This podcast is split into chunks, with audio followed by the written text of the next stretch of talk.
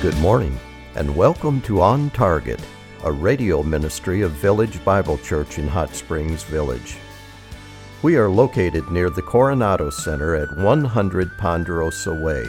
Our Sunday morning service starts at 9:15 a.m. We hope you will enjoy and benefit from the sermon you will hear this morning.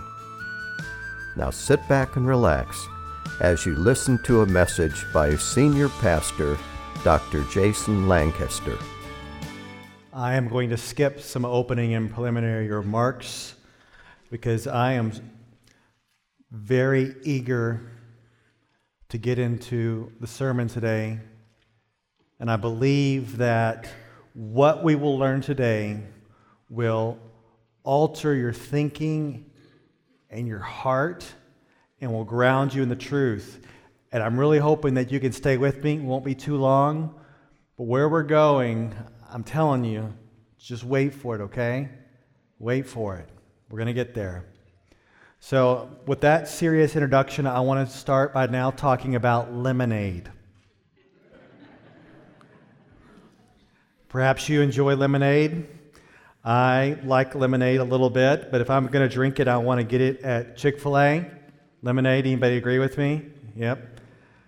Perhaps as a child you bought lemonade from a child's lemonade stand, and that stuff is usually really nasty. They put tons of sugar in there, and you thought it would quench your thirst, but it was just way too sugary and maybe made uh, your stomach upset. Now, on the other end of the spectrum is pure lemon juice. You ever drank that before? When I was little, I saw that my grandparents' refrigerator, and I was really thirsty, and I drank that, and that was not a good idea. That did not quench my thirst. You see, when you're thirsty, you desire properly sweetened lemonade that isn't loaded with sugar or pure lemon juice.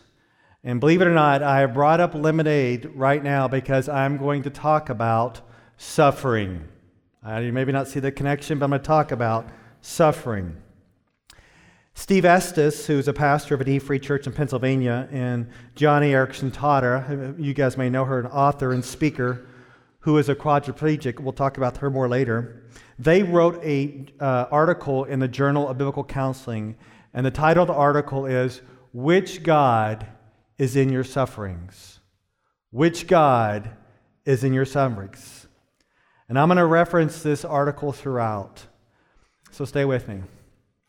One view is the sugar view of God. Sugar view of God.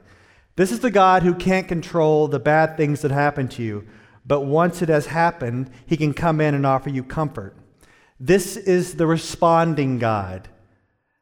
In your suffering, the sugar view of God, people will come up to you and say, You know, God didn't have anything to do with your pain, but now he's coming in ready to help. The sugar view of God. The other view of God is the no sugar added view of God. This is the, the strong, sovereign God who, who brings suffering into your life to change you and make you holy. And the no sugar added view of God, people will come up to you and say, This is totally for your good. The sovereign God has brought this into your life to change you. The question I'm going to ask you this morning is which God is in your sufferings? The real God in your sufferings is not the sugar God who is really too sweet to be comforting, or the no sugar God who is just out to change us, to meet us in our sufferings. But here's the real God the real God is the properly sweetened God, the properly sweetened God who can quench your soul. And today we're going to see this wonderful mix of sovereignty and love, properly sweetened. Sovereignty, yes. Love, absolutely, together. And it's this God, is the God who will meet you and your suffering. And if you're not going through suffering right now, we all know that you will, and you kind of want to get your theology straight, not so that you can have intellectual knowledge alone, but so that your heart can respond to God, who is both sovereign and loving in some of the darkest times of your life. So let's look at Psalm 119. Psalm 119, we're going to be primarily in verses 65 through 80. And this is the second week looking at the psalm. And you wonder why are we going through Psalm 119? It's because I'm trying to get you ready for the new year. In the new year, we're going to go through uh, Hidden Within, the 40 day scripture memory project. We're going to talk about memorizing the word together. And that book is available in the lobbies, as Pastor Jim mentioned, for a donation or whatever amount to go and support the call. Now, once you get your book, you can start to go through it by yourself as an individual. Maybe have someone to go through it with you, or you can go through it with your small group, or some of you, I heard, are going through it with your neighbors. Whatever. Just feel free to jump right in. You can wait till January 1st, New Year's resolution, jump in, whatever works for you. But the reason why we're in Psalm 19 right now is because you're never going to want to memorize the word until you value the word. And what I want to show you is that the word is valuable and it speaks to the darkest time of your life. And when you start to see the value of the word, you will want to memorize the word. And in this context right here uh, of Psalm 119, the psalmist is under great affliction from the wicked.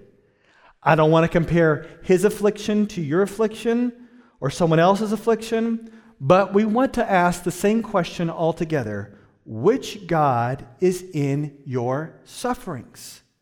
So let's start at the beginning here, talking about the sovereign God.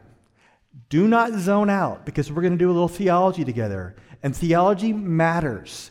People say theology doesn't matter. It matters because we're talking about God.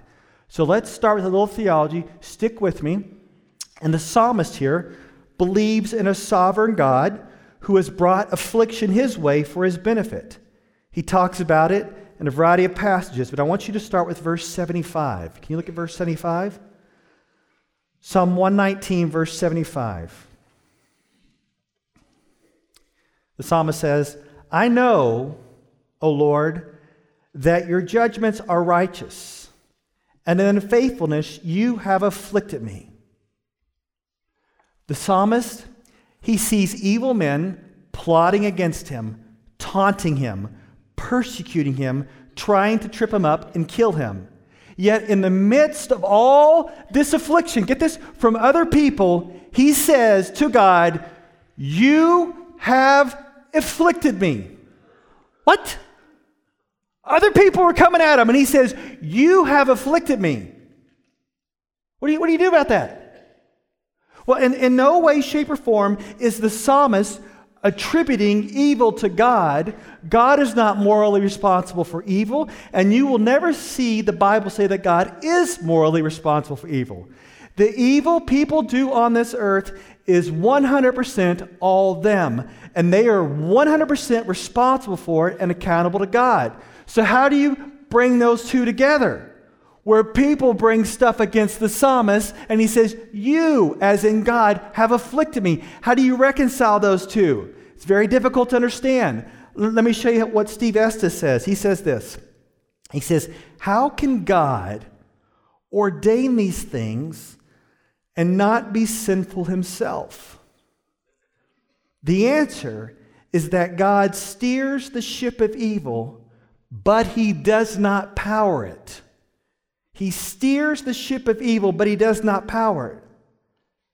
This means that the evil human heart powers the ship, but God will make sure that sin ultimately furthers his cause rather than the cause of evil. Or to put it another way, evil will serve God's glory. Evil will serve God's glory. The psalmist sees evil men coming after him. He knows God is sovereign, and he sees the faithful hand of God behind it all. And he says, In faithfulness, you have afflicted me. Maybe not as familiar with the psalmist. I'm going to bring to your mind a character that most of you know Job. You know Job from the Old Testament. Job. Remember what happened to him? Invaders killed the servants. The fire came down and burned up his servants and the sheep. And then a windstorm made a house collapse on all of his kids, leading to their death. And do you remember in Job chapter 1 what Job said when all this calamity happened to him? I'm going to bring it to your attention. Be sure to listen. In Job 121, he said, The Lord gave, and the Lord has taken away. Blessed be the name of the Lord.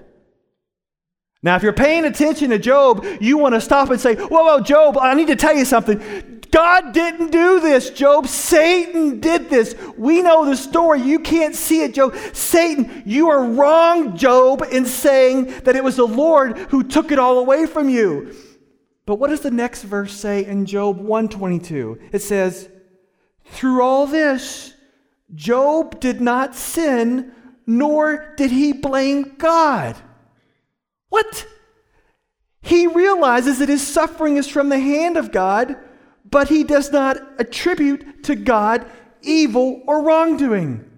And that's why he can say, The Lord gave, the Lord taken away, but he doesn't attribute evil to God. So God is still sovereign.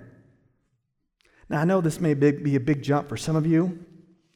And I want to encourage you to study the Bible. I want you to study God's providence. If I could preach on any topic, it would always be on God's providence and sovereignty. I love preaching on that, that topic. But where the topic gets difficult is when you introduce the problem of evil. So I want you to study the Bible and come to your own conclusions.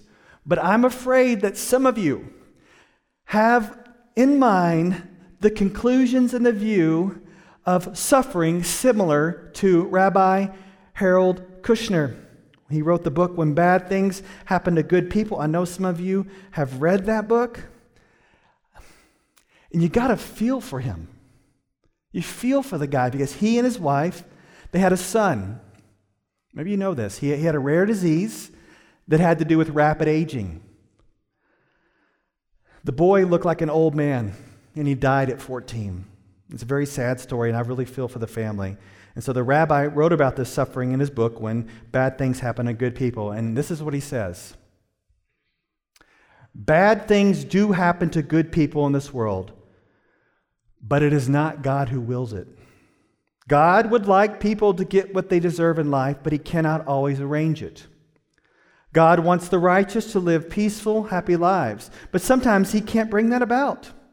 It is too difficult even for God to keep cruelty and chaos from claiming their innocent victims. God does not want you to be sick or crippled. He did not make you to have this problem, and He doesn't want you to go on having it. But He cannot make it go away. This is something too hard, even for God. Now, at first, this may comfort those who are crying out to God God, why is this happening to me? Why did you do this? And, and Harold Kushner, he came up and say, well, you know, God had nothing to do with this. But now, but now he can come in and give you comfort. And Joni Eareckson Tada says, this is the sugar view of God. It's too sweet to be comforting. And this is why it's too sweet. If God had nothing to do with what's happened to you and he was like hands off, then why do you think he can now come in and help you? If he was just somehow absent from whatever was going on, and now somehow he's just going to poof, show up. How can you be so sure? And what they, they say, it's like we're saying, God, you're going to limit your sovereignty when bad has happened to me, but boy, you're going to come with full force to comfort me. How can I be so sure? How can you get your mind around this? And I want you to make sure you get this. A loving and compassionate God only is really too sweet to be comforting. A loving and compassionate God only is really too sweet to be comforting. And as painful as affliction is in my life and your life, I have to say with the psalmist, I really have to agree with the psalmist, in faithfulness, you have afflicted me and when I make that comment to God, I'm not saying that I'm attributing evil to God, but I'm looking to Him and saying, You are faithful. He is sovereign, He is in control, even in your suffering. And if that's true, which I believe it is, you got to ask the question well, why did He bring it my way in the first place? Why did God bring affliction my way in the first place? A lot of times we don't know the answer to that. We won't know until heaven. But there's some things that we can know about affliction. I want to share a few of those as we go through the rest of the passage. First thing is this affliction can turn us from sin. Look at verse 67. Verse 67.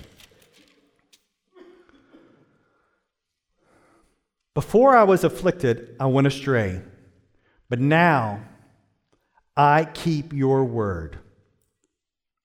And I want to just say up front that just because you have affliction in your life right now does not mean that you are in habitual sin. But God does sometimes bring affliction into our life to discipline us and turn us from sin. I'm sure some of you have dramatic stories where you are going one way. God brings hardship into your life and it absolutely turns you around and you start following the Lord. That's your story. Before affliction came your way, you were going astray hardship came, you turn around, and you can be just like the psalmist. And you can say what he says in verse 71. Look at verse 71. I'm wondering if any of you have ever said this. Verse 71. It is good for me that I was afflicted, that I may learn your statutes. I mean, that, that's typically not a refrigerator verse, is it?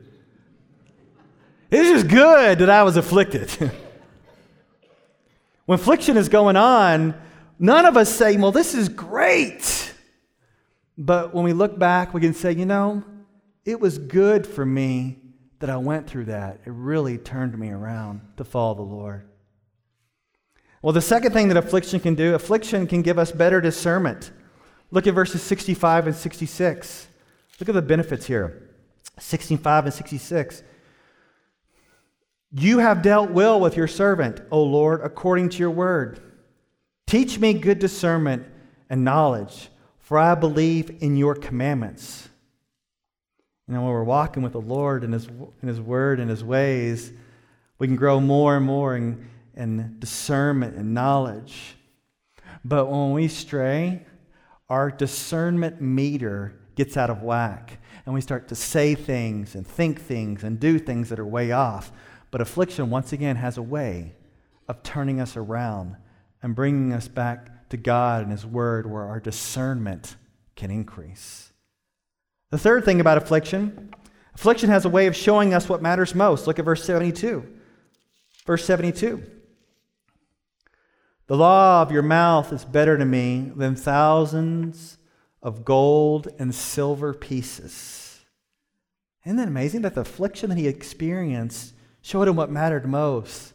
I mean, when you're sitting beside the the bed of a loved one who is close to death, you at that moment you really see what matters. Or if your, your body starts to hurt in life, you really see what matters. Or your, your kids are straying from the Lord, you step back and you and you really see what matters. And you start to realize, well, you know, money, that doesn't, that doesn't really matter. And the house and the clothes and the stuff, it doesn't, it doesn't really matter. But when affliction comes your way, God is speaking to you, and you, you feel these words in your soul. The law of your mouth is better to me than thousands of gold and silver pieces. And lastly, affliction can be an encouragement to others. Look at verse 74. Verse 74. May those who fear you see me and be glad because I wait for your word. Look at verse 79. Jump down to verse 79. May those who fear you turn to me, even those who know your testimonies. There is this certain amount of rejoicing that rises up in other believers when they see someone responding rightly to affliction. I am, I am I'm really encouraged myself when I see some of you going through such dark times and you are rejoicing and you're praising God. And, and that does something within me to see that you're still clinging to the Lord and His Word, even in the midst of, of trials and affliction. And it's amazing, as the Bible says, as we receive comfort in our affliction, we are able to comfort others in their affliction. It's just something the way that God has worked it in, where we praise Him during affliction and it encourages others. Okay, so we've been going through this and we're talking about the benefits of hardship. Okay, you ready? So it turns us from sin, it gives us better discernment, it shows us what matters most, and it encourages us to hope in the Lord. But if you are not careful, you will take these truths and you can turn God into a no sugar added view of God. This is the, the bash you over the head with sovereignty God. If you ever met anybody like this, they can give you these four reasons and 20 others why God has brought affliction into your life for your good because he is a sovereign God. And that sometimes can turn into a no sugar added view of God. It's where people can, can come up to Rabbi Kushner and say, You know, Rabbi Kushner, it was great that your son died so young. Or they can go up to Joni Eareckson Tada. She's a quadriplegic. People will say to her, Joni, really, a lot of good has come out of what's happened to you. It's great you're a quadriplegic and, and can't do anything but bat your eyelids. Really, six good things have already happened. People are praying. Isn't it great that people are praying who haven't been praying? Aren't you glad to be lying motionless in bed because now people are praying? How does that feel to you? Does that, that answer feel adequate? It, it may contain some truths, but it makes your soul like pucker and cringe.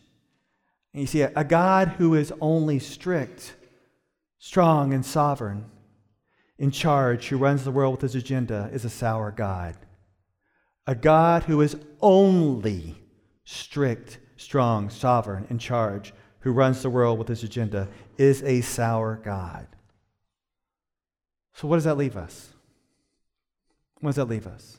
Well, it leaves us with the truth and I want to kind of bring the truth to you right here. Here is the truth God is not only sovereign, but God is good and does good. He's not only sovereign and control, but he is good and he does good. Look what the psalmist says in verse 68. Look at verse 68. These are the one of the refrigerator ones right here. This is good. Verse 68. You are good and do good. Teach me your statutes. God is good.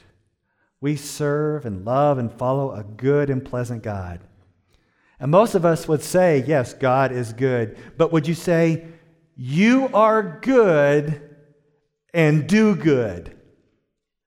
A good God does God. He does not have evil intent in his heart against us, but does things that are good. The psalmist says these things in the context of affliction. Bad things are happening to him, and he says, You are good and do good. That reminds you of Romans 8 28? And we know that God causes, and we know that God causes all things to work together for good to those who love God, to those who are called according to his purpose. I know it doesn't feel like it, but when you're in the midst of the trial, here's the truth God is good. No matter what's going on in your life right now, God is good and does good. I, I can't explain all the reasons what's going on. Some of that stuff we will not know to heaven, but I can tell you right now God is good and does good. Our God is sovereign and He is good. He is not the sugar God of the loaded lemonade, nor is He the sour God of the pure lemon juice, but He is the properly sweetened mix of sovereignty and love who meets us in our suffering. He's the proper mix of sovereignty and love that meets us in our suffering. I've always been amazed and encouraged by Joni Eareckson Tada. I uh, had my kids meet her about 10 years ago in 2010. I have a picture. Oh, there should be a picture on there. This is my daughter, Karis. She's not that age anymore. She's here with us today. She's almost 20, but that was back in 2010 where um, couple of my kids uh, went to go visit her when we were in, visiting in California. And I saw Joni Eareckson Tada speak at Urbana back in 1993. And, and many of you know the story that she became a quadriplegic at 17 from a diving accident. And she was placed initially in an institutional geriatric ward, and she would cry at night because of all that had happened to her. And actually, she would actually not cry. She would bite her lip because no one could wipe her tears at night. And when she's laying there in bed, the sugar god of her early Sunday school days, you know, the Jesus that parted his hair in the, in the middle and he walked out in the lily fields, she said that God wasn't any good to her at all. And, and, the, and the, the sour God, or the sovereign God that causes everything to happen, that's, that's what she was blaming. She was almost cursing heaven for what is happening to her. That God, sovereign only, was not good to her at all. So she's lying there in bed. It's dark, it's at night, and she sees this figure like scurrying on the floor, scared her to death. The figure, someone on all fours just crawling around her room. It's freaking her out. And then she realizes that, oh, it's her best friend, Jackie. It's so Jackie puts down the guardrail and, and gets up in, in bed with her and puts her head like, like girls would do in a slumber party on, on her pillow. And she's raising Joni's hand, putting her fingers in her fingers, and Joni can't feel any of that. And, and that moment, her friend Jackie started to sing.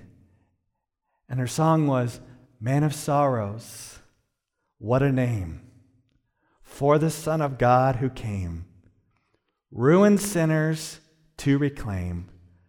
Hallelujah, what a Savior. And Joni said, at that moment right there, something flipped in her.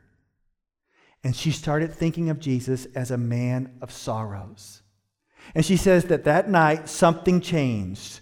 No more pure lemons, no more heaps of sugar. It was her first taste of properly sweetened lemonade of God. And she said her prayer started to change. She's like, God, come down. I need your comfort. I need it. I'm lost. I want you to find me. My soul thirsts for you. And she said that she felt like God had become her daddy. She felt like that night God became her daddy who reaches down and picks up his child and pats her on the back and says, There, there, honey, everything's going to be okay. Daddy's here. It's okay. And she said that she sensed that on that night, her father's assurance that her life was not spinning out of control, that it was not ripping apart in a nightmarish chaos and she said, I had the fatherly assurance that God, this sweet but lemony God, was right in the midst of my suffering. And the same God that she experienced is the same God that you can experience. It's a God that is absolutely sovereign and in control, but He's absolutely full of love for you. He cares for you, He knows what you're going through. He is the Son of God, the man of sorrows, acquainted with grief, who knows what's going on. And he has compassion and love for you. And he wants you to turn to him. And he wants your heart to say, even in the midst of affliction, you are good and do good. Do you believe that? We hope you enjoyed this message. It was preached recently at Village Bible Church. You can hear this message or let others know about it by visiting our website at vbchsv.org or call us at 922 0404. Meanwhile, have a blessed day as you walk along the way, guided by God's Word.